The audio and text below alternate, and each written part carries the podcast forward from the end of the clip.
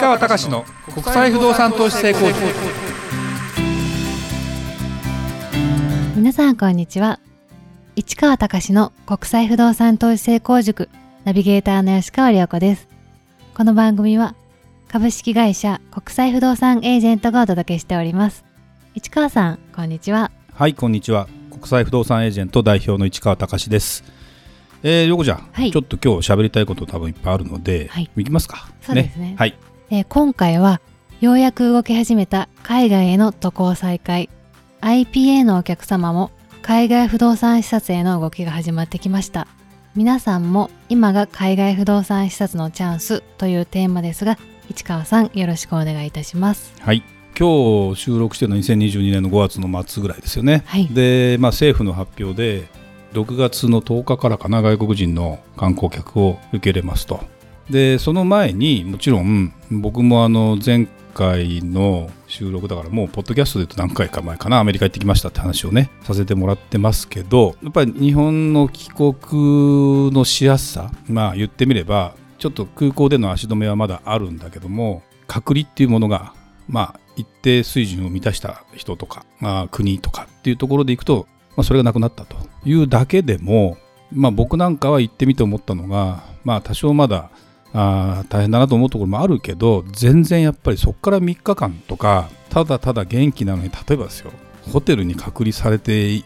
る自分がもしいたとしたら何しようっていうかですね。本当に結構それってその今までそう今までとか今生きてるその生活のリズムとと忙しさとを考えると全然真逆でななんか人生何なんだろうぐらいの感じにたった3日ぐらいでも多分僕なるんじゃないかなと思って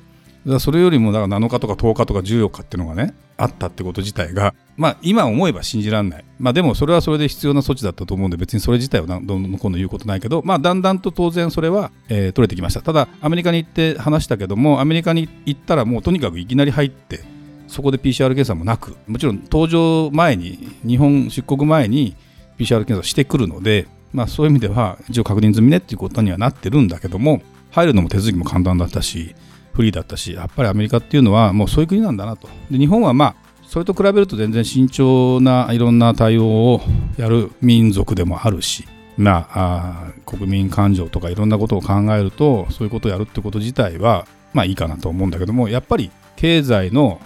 復興復活とかねいろんなことを考えるとやっぱりそのあたりはもう緩和していくんだろうなという中で、まあ、ついにね動き出しますねという中でっぱりね、えー、ちょうどゴールデンウィークを挟んでゴールデンウィークから弊社、まあ、IPA のお客さんがですね海外に行きますと。で不動産を、まあ、それだけを目的に行かないんだろうけど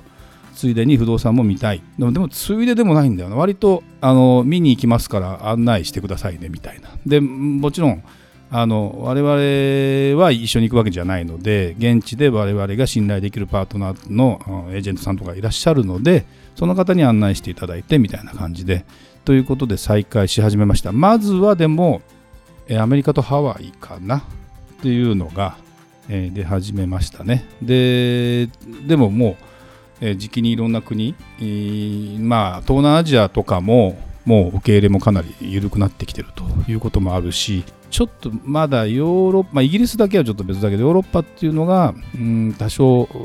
まあ、いろんな問題まだあってね遠いかなっていう感じはすごくしてるんで、まあ、僕自身もなかなかまだヨーロッパまではちょっと届きにくいなみたいな感じをしているんだけども、まあ、そんな状態になってきましたと。でまあ振り返ればですよ。この2年間我々も含めて、はい、まあ海外に行けないどころかまあ最初の頃は日本の中でも移動もできないみたいな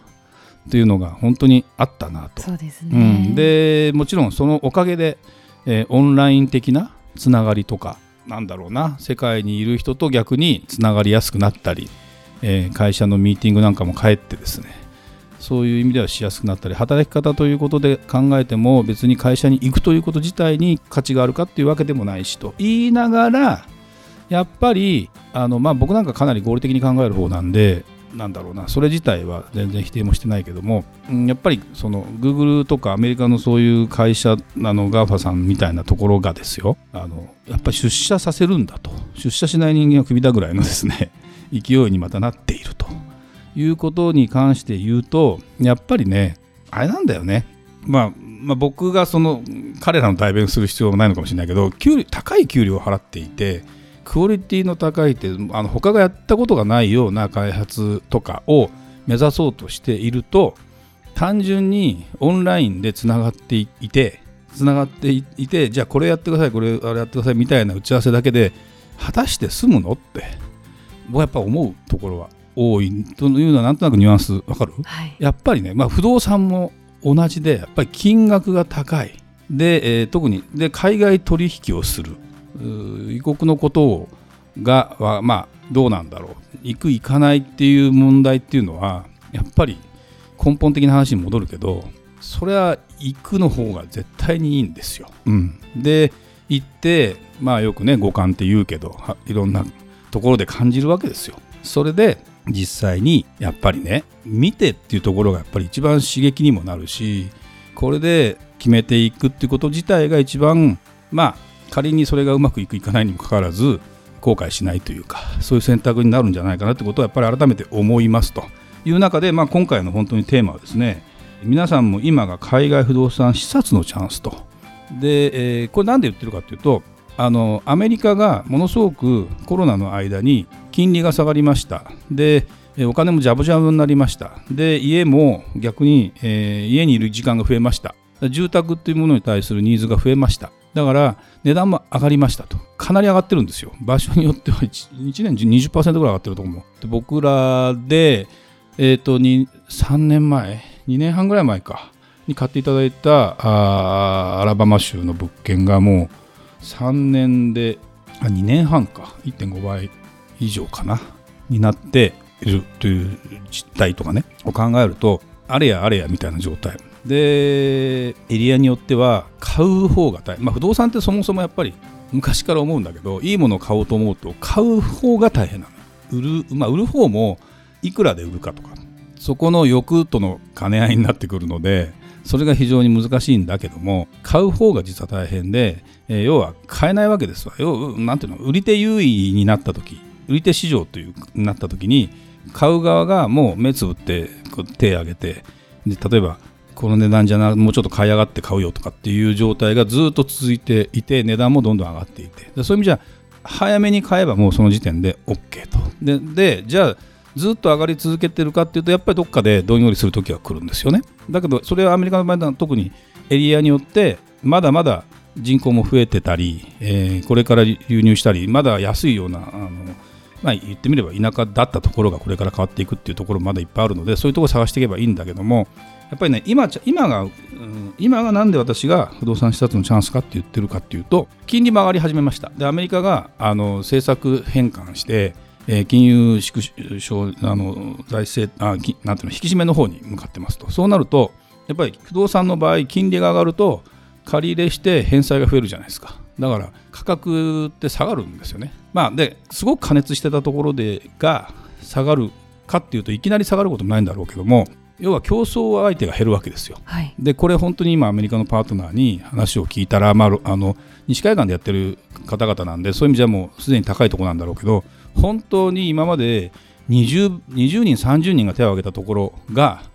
3人ぐらいですっていう話も出てたりしてでこれはだから様子見ちゃうかっていうよりもでこれが下がるかっていうと面白くてね結局いいもので最終的にニーズが高いようなものでそれに見合う賃料がある場所であれば値段っていうのはやっぱりなかなかもう下がりにくいんですよ。それを覆すものは供給過剰という問題か天変地異的な話ですよ。まあ、戦争とかね、うん、そんな話なんですよ。不動産の場合ですよ。これ金融商品になるともう思惑で結構こう下がったり上がったりするので全然違うんだけど不動産って結局その家自体が、まあ、家なのか、まあ、オフィスなのかホテルなのかもよるけどもその時にちゃんと需給バランスを含めて考えた時に希少性が常にそれなりにあるというところであれば一旦その競争がガーッと激しくなったものが落ち着いたとしても価格がそこまで下がるかなんてことはないんですよね現実問題。というふうに考えた時にあの買いやすくなるのは間違いなくて逆にその方が。だからまあ買いやすくなるってちょっと落ち着いた時時にパッて買っておくっていうのは十分あるかな。でアメリカも別にねバカじゃないから経済成長を止めて国の GDP のあの成長とかを止めてまであの政策をずっと続けるかってこともなくて全体的なところのバランスの中でこう調整してたりするじゃないですか。日本ってねそれをやろうとしてもそもそも成長しないんだわ。物価だけは高くなってるけどね。だから本来は物価が高くなれば経済成長していくんだけどもそれは給料が伸びなきゃいけないっていう話になるので。そこがやっぱり極めて難しい話なんだけどもそういうことを考えるとねやっぱりその落ち着いた今がチャンスということだしあと他の人が動き始めて見に来てって話になった時に、えー、もうまた殺到するというかです、ね、いいものから売れるというかね悪いものは置いてあるんですよそういう意味じゃ、はい、だからそれは変な話、まあ、いつでも買えるというかあの売れないんですよ。でいいものっていうのはちょっと落ち着いた時にパッと気づいた人はこんなんあるじゃんっつって買っていくというね。もうこれ極めてあの何当たり前のこと言ってんのって話なんだけども絶対それが大事で。でそれが見に行けますよということなのでやっぱりね見に行ってみると多分現地の一番最新の情報が分かると思う。ハワイなんかも多分僕も行きたいなと思ってるのはハワイ高い高いと。本当にそのいいところのビーチ側のねワイキキ側の方のもう戸建てやっぱり5億円ぐらいする。マンションでも3億円ぐらいするみたいな話だったのがまああの需給バランスの関係もあるので、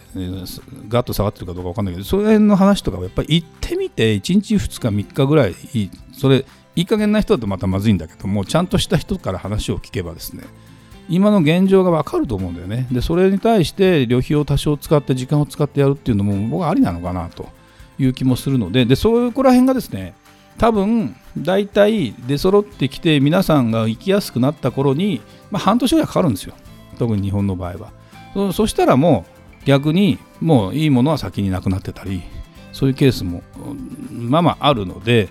あのやっぱりですね海外渡航っていうものがやりやすくなってきたっていうところでいくと、まあ、本当にもう単純に今動いた方がいいんじゃないかなと。今がチャンスです、ね、そうそうそうそう。っていうふうに本当に思ったんでまずそれをお伝えしてで、えー、今日ですねそんな話をさせてもらえたらなというふうに思いますはい、ありがとうございました。それではまた次回お会いしましょう。